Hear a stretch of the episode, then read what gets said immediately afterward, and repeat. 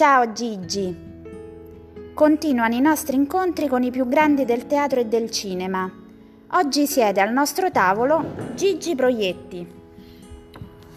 Gigi, o come dicono tutti i romani, Gigi, anzi, nel suo caso, maestro. Come è iniziata la sua carriera? Da giovane i miei genitori, Romano e Giovanna, che fecero tanti sacrifici per me, mi volevano studioso. Così mi sono diplomato al Liceo Classico Augusto di Roma e dopo mi sono iscritto con non molta voglia a giurisprudenza, ma a sei esami dalla laurea ho abbandonato tutto per seguire il mio vero sogno. Perché da quando ero bambino sono sempre stato appassionato di musica. Suonavo chitarra, pianoforte, fisarmonica e contrabbasso e per mantenermi agli studi ho iniziato a suonare nei night club. Suonavo dalle 10 di sera alle 4 del mattino e poi la mattina andavo a lezione. Decisi quindi di iscrivermi al centro Trato Ateneo e divenne allievo di Foà, Giulietta Masena e Giancarlo Spraggia. Quando mi resi conto che il mio posto era il palcoscenico, abbandonai gli studi. Mi sembrava che rubassero del tempo prezioso per la mia vera passione. Ha fatto quindi bene a lasciare gli studi? È soddisfatto della sua carriera? Quando uno è soddisfatto pienamente è come se un po' chiudesse i giochi. Io col pubblico, col teatro, sono sempre stato affamato di novità e di ricerca. Quando hai fame ti ingegni e se ti ingegni crei. Come si è accorto di avere questo spirito comico? Non posso dire che me ne sia accorto in un preciso momento. Da quando mi ricordo ho sempre osservato i tipi umani e qui a Roma ce ne sono quanti ne vuoi. Mi hanno permesso di conservare un repertorio di immagini, parole e gesti che ho custodito per molto tempo dietro il sipario dei miei occhi. E in fondo cosa fa l'attore se non proseguire sul palco i giochi d'infanzia? Parla spesso del suo periodo a scuola, del liceo Augusto. Come furono quegli anni? Frequentavo la sezione H. Alla fine degli anni 50 ero un ragazzino magro, già suonavo la chitarra e iniziavo a proporre i miei primi sketch.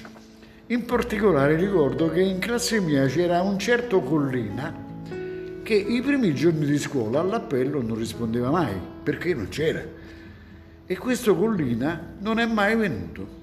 E allora mi inventai ogni giorno una voce diversa per rispondere presente al professore che chiamava Collina.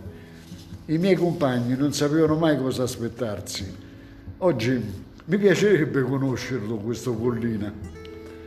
Si è mai ispirato a Petrolini? Più che un'ispirazione, il mio è sempre stato un omaggio al grandissimo Ettore Petrolini, tanto che poi sono riuscito a costruire un intero spettacolo a lui dedicato, chiamato Ma l'amore mio non muore. Ho cercato di portare sul palco il suo modo di fare teatro, le sue mille maschere, il suo avanspettacolo. Spero di essere stato all'altezza e di aver trasmesso al pubblico la sua idea dei personaggi, studiati nei minimi dettagli. Un autore da lei studiato e a cui ha dedicato addirittura la costituzione di un teatro nel cuore di Roma, il Globe Theatre, è Shakespeare. Cosa l'ha portata a interessarsi così tanto a questo autore? Mi sono avvicinato al genio di William Shakespeare, convinto che i classici sono tali perché non chiudono, non finiscono mai di interessare. Il mio primo approccio con Shakespeare fu nel 69 quando mi fu proposto di portare in scena Coriolano, forse uno dei testi più ostici del bardo. Da lì capii che in ogni testo di questo immenso drammaturgo poteva trovare dell'attualità. Ed è con questo spirito che per 13 anni ho rincorso il sogno di costruire il Globe Theatre, un luogo rispettoso delle rappresentazioni, come erano all'epoca elisabettiana, ma che allo stesso tempo si propone di avvicinare i giovani al gusto del teatro shakespeariano. In questo viaggio i ragazzi mi hanno seguito, stanno lì seduti sui cuscini anche tre ore a vedere Lear. Una vera emozione. In giro c'è un grande interesse per la conoscenza in generale e noi abbiamo il dovere di rispondere. Ecco che arriviamo al suo rapporto con i giovani. Per loro lei ha creato una scuola di recitazione. Com'è nata questa idea e qual era il rapporto con i suoi studenti? Parlo purtroppo al passato perché sappiamo delle vicissitudini occorse alla scuola. Se volesse farne anche su questo un accenno. Il laboratorio di esercitazioni sceniche l'ho fondato nel 1979 al Brancaccio, una sala prova del teatro Brancaccio e da qui sono usciti tanti attori che mi hanno regalato grandi soddisfazioni. Come diceva Gasman, ai giovani attori ho insegnato loro tutti i miei difetti. Ne sono nati tanti, ma non c'è un mio erede ed è giusto che non ci sia.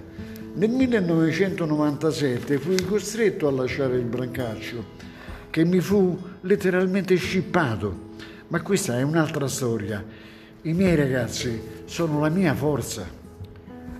Una piccola domanda anche sulla sua vita privata.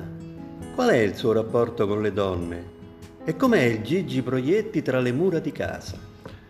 Beh, come tutti saprete, il mio grande amore si chiama Sagitta. L'ho conosciuta nel 1962 e da allora non ci siamo più lasciati. Lei era una guida turistica svedese in viaggio in Italia io, un, attore di belle speranze, non abbiamo mai pensato di sposarci, non ci tenevamo mai particolarmente. Chissà, magari un giorno ci guarderemo e ci verrà voglia di compiere anche questo passo. Per quanto riguarda la vita in famiglia, le mie figlie mi dicono sempre che non è stato facile avermi accanto. Quando a fine spettacolo c'era la fila fuori dal camerino, loro mi hanno confessato che tutte quelle mani, invece di vedermele stringere, le avrebbero volute mordere, gli toglievano del tempo da trascorrere con loro papà. Un'ultima domanda, forse la più seria, ma da lassù ti fa ancora la Roma? Quando stavo in teatro ero capace di sospendere le prove se giocavo alla magica Figuriamoci se da qui non zittisco pure San Pietro quando mi parla durante le partite. E ci immaginiamo Gigi aprirsi in uno dei suoi meravigliosi sorrisi. E proprio a tutti quei sorrisi dedichiamo questo saluto, scritto da Pierfrancesco Favino. Però non si fa così tutto de botto. Svegliarsi e non trovate. Essere di colpa a lutto sentì dentro la panza strignese come un nodo. Sapè che la mancanza a non averci il modo di dirti grazie a voce per quello che ci hai dato, per quello che sei stato, perché ti sei inventato un modo che non c'era da raccontare, la vita, e ce l'hai regalato così un po' all'impunita, facendo credere a tutti che in fondo eri normale. Se ci facevi ridere da quello che fa male, se ci tenevi appesi quando facevi tutto, parlare, ballare, cantare, pure se stavi zitto, te si guardava G, te si guardava e basta, come si guarda il cielo, senza volere risposta. All'angeli là sopra, fagli fare risate, ai cherubini imparagli che sono le stornellate. Salutaci San Pietro, stavolta quello vero. Tanto già, lo, già ce lo sanno chi è il Cavaliere Nero.